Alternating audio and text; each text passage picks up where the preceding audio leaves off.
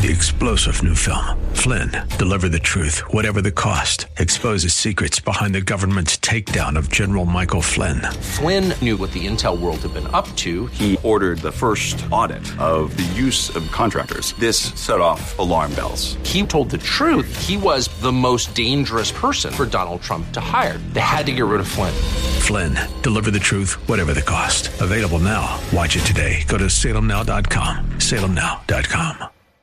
Hello, everyone. I'm George Roscoe. And I'm Mark Schneider. And we want to welcome you to today's episode 55 of Say What, where we talk about the threats to our children in the public school system, including the Biden administration's obsession with transforming America into a transsexual nation. That's right, George. And the consequences of this transformation are almost beyond imagining in their harm to society. Um, I recently uh, saw an article that was written by our good friends at the Family Research Council, uh, mm-hmm. Tony Perkins, and uh, I think I think a, a couple of uh, uh, quotes here are, are, worth starting this discussion today. here's what Tony Perkins writes. Joe Biden did warn us. When he ran for president, there were lots of issues his campaign happily downplayed. Transgender extremism wasn't one of them. From tweets to town halls, Biden couldn't have made it clear that he'd be bringing an LGBT focus to him to the White House. Back in 2020, the Democratic candidate was so adamant about transgender policy that he reiterated it two weeks before Americans went to the polls. During a primetime event in Philadelphia, Biden didn't blink when the mom of two confused children asked him what he would do to advance their cause. I will just flat out change the law, he replied. Well, those, quote, rights for conservatives sounded the alarm would include life altering surgery, the mutilation of children who wouldn't realize the mistake until it was too late. In fact, groups like the American Principles Project, APP, put out ads desperately trying to warn America that this is where Joe Biden was headed. Not surprisingly, they were censored, vilified, and accused of anti trans info and disinformation by the Washington Post, New York Times, the Philadelphia Inquirer. PolitiFact even went so far as to label the claim false, arguing that Biden would never support sex changes for children. Joe Biden did not say children should be able to transition, the AP insisted. Well, a year and a half later, the fact checkers are like cats in a litter box. And Mark, my blood is boiling right now because I don't know how many conversations I had with people before the elections about this very particular thing um, as kind of a um, you know a, a, one issue you know major issue why I would wouldn't vote for Joe Biden why they shouldn't either. And most of the time the reaction was well you don't you don't know that I'm like, listen to the man. That's right. Listen. Like, no, no. His his history is he's a Catholic. And historically he's never voted for something like this. Oh, he's the one that supported the Hyde Amendment. The arguments would be endless, but they wouldn't be listening to what he was saying, just like you quoted here. That's right. If you wanted to know, it was out there for you to find out. It was not hidden away at all. It kind of reminds me when Dennis Prager was on the Bill Maher show and he was saying that did you know that leftists are pushing the idea that men can become pregnant? Mm. And Bill Maher said, "What?" Even he had never heard that. Well, nobody's saying that anymore because it's out there. So the issue uh, now, George, is what is the Biden administration? Is it what are they advancing? what's their agenda these days? Well, number one, the normalization and federal tax dollars for gender transformation medical services. In her pushback to Alabama's leaders who were trying to ban uh, sterilization surgeries, White House spokesman Jen, Jen Psaki argued, quote, gender affirming health care for transgender kids is a best practice and potentially life saving. And she goes on to say, but Alabama's lawmakers and other legislatures who are contemplating these discriminatory bills have been put on notice by the Department of Justice and the Department of Health and Human Services that laws and policies preventing care that healthcare professionals recommend for transgender minors may violate the Constitution and federal law. To be clear, every major medical association agrees that gender affirming health care for transgender kids is a best practice and potentially life saving. Close quote. And this is how they get things done.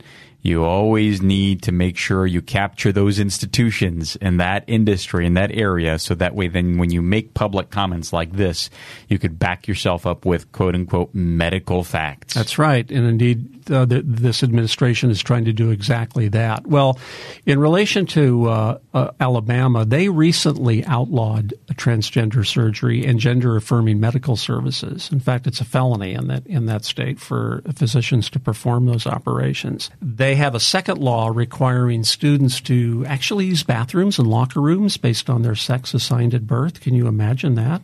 And shockingly, was just, signed by a so, woman governor. Yes, in, incredible.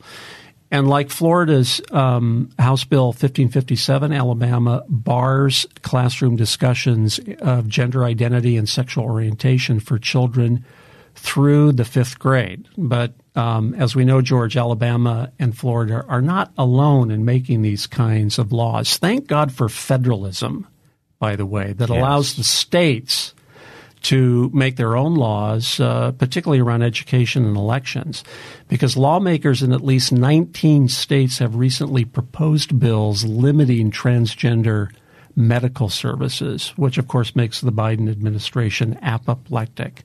But here's a question, George. Is it even true that transgender medical services, let alone surgery, saves lives? That's the billion dollar question because that has become a billion dollar industry now. Over a billion dollar industry and growing. Um, you and I have talked about this many times on this program before. Lots of studies have shown that well over 80% of children who have, are experiencing gender dysphoria, if left alone, go on to accept their biological gender and do fine in life. But the rates of suicide and suicidal tendencies among transgender persons are considerably high compared to the general population. In fact, there was an article I looked at recently published in the National Library of Medicine that said that the suicide attempt rate among transgender person, this is tragic, George, ranges from 32 to 50 percent across the nation studied. Mark, question about the, these percentages. Is it before they get their surgery and so they commit suicide because they aren't allowed to become who they want to become and nobody's offering them these life changing and altering services or is it after they've gone through these surgeries? It depends on the particular study, but usually they're involved in the medical transformation or on the other side of it. So it's, it's actually both. That's what I thought. Yeah, for and, and the numbers are quite staggering even for when you just look at strictly studies for after. That's right. In fact, a Lancet study, a famous medical journal, showed that data compiled from the Netherlands, which is one of the most trans affirming countries on earth, that trans individuals have a significantly higher mortality rate compared to the general population and warning against the long term effects of cross sex hormone treatment. Why, why is this a surprise to anybody? I mean, these are life altering drugs that your body does not normally produce, right? Yep. Um, in fact, the mortality risk among transgender women was found to be nearly twice as high as that of men without gender dysphoria and nearly three times as high as women without gender transform, transformia. Uh, and a similar thing with regards to men. Um, they were over three times more likely to die as a result of non natural causes, including suicide. So very, very tough stuff. And George, um, a friend who we've quoted many times on this program is uh, Dr. Ryan T. Anderson. He mm-hmm. wrote a book that we've spoken about when Harry became Sally. And he recently published an article in the Heritage Foundation entitled Sex Reassignment Surgery Does Not Work. Here's the Evidence. And uh, I'll quote from that article. When the tumult and shouting dies, it proves not easy or wise to live in a counterfeit sexual garb. The most thorough follow up of sex reassigned people, extending over 30 years and conducted in Sweden, where the culture is strongly supportive of the transgendered, documents their lifelong mental unrest 10 to 15 years after surgical reassignment, the suicide rate of those who had undergone sex reassignment surgery rose to, you ready for this? 20 times that of comparable peers. Say what? It's tragic. It's absolutely tragic. So George, I don't know where Jen Psaki is getting her information, no doubt from accommodating medical sources, you know, that yep. have a political interest. Um, but in another study recently published in the Journal of Sex and Marital Therapy regarding transgender medical services, the authors were forced to conclude the evidence underlying the practice of pediatric gender transition is widely recognized to be of very low quality. And Mark, over and over, we see this. Um, even in 2018, October, I believe, a uh, professor at the Brown University uh, published the very first of its kind study on rapid onset gender dysphoria, yeah. calling it that, uh, recognizing that uh, this is a social contagion, uh, and later uh, Abigail Shrier latching on to that and actually um, investigating this topic, uh, over and over, what we see is that there is a narrative in the sciences that must be upheld. It's a political and ideological narrative. And so they will consistently and constantly try to pressure um, medicine and scientists to state what's along that narrative. And if it doesn't work with the narrative, then it's thrown out the window the AMA, the American Psychological Association, unfortunately have all become politicized. In yes. fact, talking about our good friend Abigail Shrier, who wrote the book Irreversible Damage, which we recommend every parent read, she pointed out that, quote, activists often exaggerate the suicide risk to gender dysphoric ma- minors as well as the mental health efficacy of these treatments in order to coerce parents into acceding to the interventions, the medical interventions. But as the authors point out, the transition or suicide narrative falsely implies the transition will prevent suicides. Neither hormones nor surgeries have been shown to reduce suicidality in the long term. But that doesn't matter to the Biden administration. They are going full bore in federalizing uh, this transporta- this transformation. Um, in fact, Health and Human Services Secretary Xavier Becerra, who uh, we know from his uh, tenure here in California, yep. doing much damage, has gone out of his way to champion taxpayer funded sex changes for kids, insisting on it several times in a recent House hearing. In fact, uh, when Rep- Congresswoman Lauren Boebert asked if tax dollars had been put forward to fund mastectomies, metotomies, and hysterectomies for sex reassignment purposes, for minors with gender dysphoria, Becerra replied that, quote, Americans are entitled to receive health care services. They are entitled to receive any of the cases you just mentioned. So basically, he, he, he told Congress in another statement to, to butt out, uh, quote, I believe in supporting and protecting transgender youth. I believe that they, along with their parents and their caregivers, will make the best decisions and I would really urge that politicians like you stay out of their business. And this is where parents have to be aware that, especially, and here's the, one of the tactics in low income schools, what are those title Title Ten schools or something like so. that, um, that receive a heavily subsidized federal funding through through formula. These are the schools where the federal government likes to come in and test their agenda. Why? Because the low income schools have quote unquote the underserved and underprivileged populations. Most of the times, those populations do not speak English as their first language. The children of these parents, these immigrants, are being taken advantage of and they are being used as guinea pigs of previously the gay and lesbian agenda, now the transgender agenda, bathroom policies, bathroom laws, all of that, which started under Obama, was first enacted in those kind of schools because those schools are at risk if they don't comply with a federal executive order. They're not getting money. That's right. And so, parents, uh, please understand that no matter how much you hear, if you're a person who really strives for diversity, equity, inclusivity, uh, you might be a, a left leaning Democrat, but you might have the rationale and the wherewithal to not agree with this transgender agenda, um, which is what Abigail Shrier book really points out because most of the 400 plus parents she interviewed were Hillary Clinton fanatics. Yeah. Uh, yet they didn't agree with this. Parents, this is a huge, huge, huge disservice to underprivileged, underserved populations, immigrant groups that are being taken advantage of and used as guinea pigs. I would argue that they're being preyed upon. Yes. And unfortunately, George, this is not, uh, I mean, it's bad enough that this is happening to kids in the school system, but it, it's happening all throughout the federal government.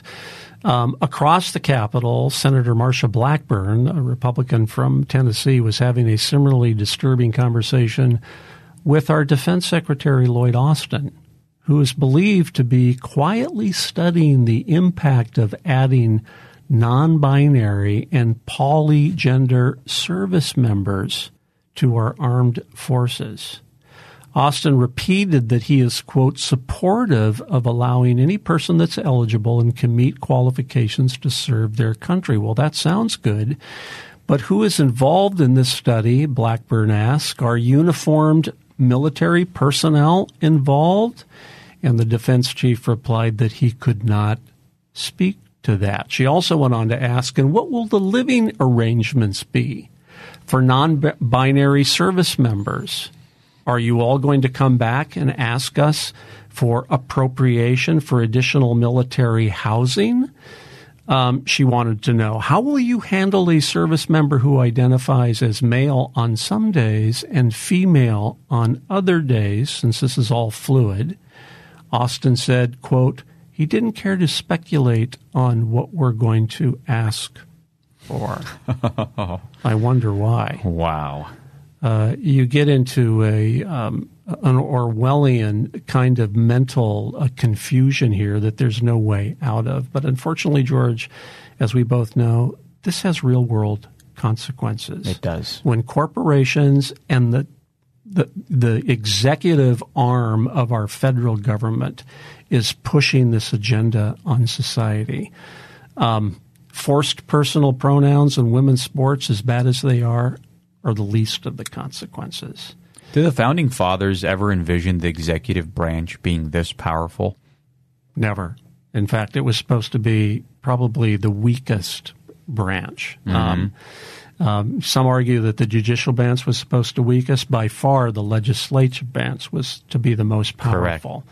Um, they couldn't have imagined in their wildest dreams what's happening in American society today, including its government. Yeah. But another real world consequence is the transformation that's happening in our young girls. Uh, Abigail Shrier has written about this in her great book, Irreversible Damage, where young girls, as part of this social contagion, are undergoing surgeries that are forever life altering if they're on these cross sex hormones for very long. And now our young boys are also going through it. Um, our whole medical profession is changing to accommodate uh, this new agenda. In fact, after years of lobbying by gender activists, the International Classification of Diseases, what's called the ICD. If you've been to a doctor and you want a prescription or medical services, you've probably heard this mentioned because a doctor has to supply the ICD code to the insurance company to get funding for the for the for the service. Well, in their 10th revision, which went into effect of January of this year, it eliminated the term gender dysphoria the standard international textbook of disease renames the condition gender incongruence and reclassifies it under sexual health. The psychological symptom distress no longer appears either, according to the most authoritative diagnostic test used by doctors the world over.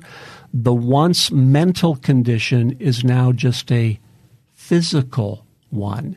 It's like, George, having, if you're gender dysphoric, it's like having a cleft palate.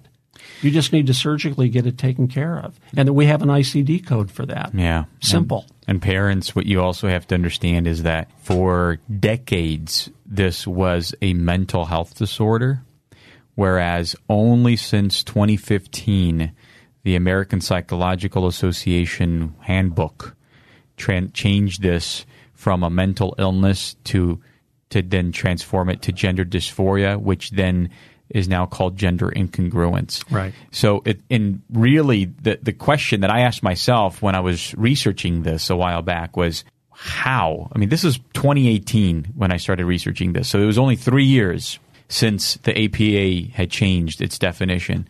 And I said, what happened? Like, did we have a medical breakthrough, a scientific breakthrough, a study? No.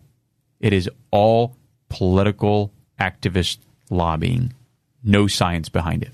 And as a result, you know, our laws are being changed in very dramatic ways. Most people don't think of uh, family law as maybe um, being involved in this, but it rapidly is. Family law is changing such that parents who have children who are going through a divorce and they're arguing about custody issues if there's a conservative or traditionally minded parents who has a son or daughter that's going suffering from gender dysphoria and doesn't want to pursue medical treatment, more and more, George, they are being denied custody of their children and having to pay for the medical services that they don't want any part of. Say what? This is being more and more embedded uh, into family law code with accommodating judges.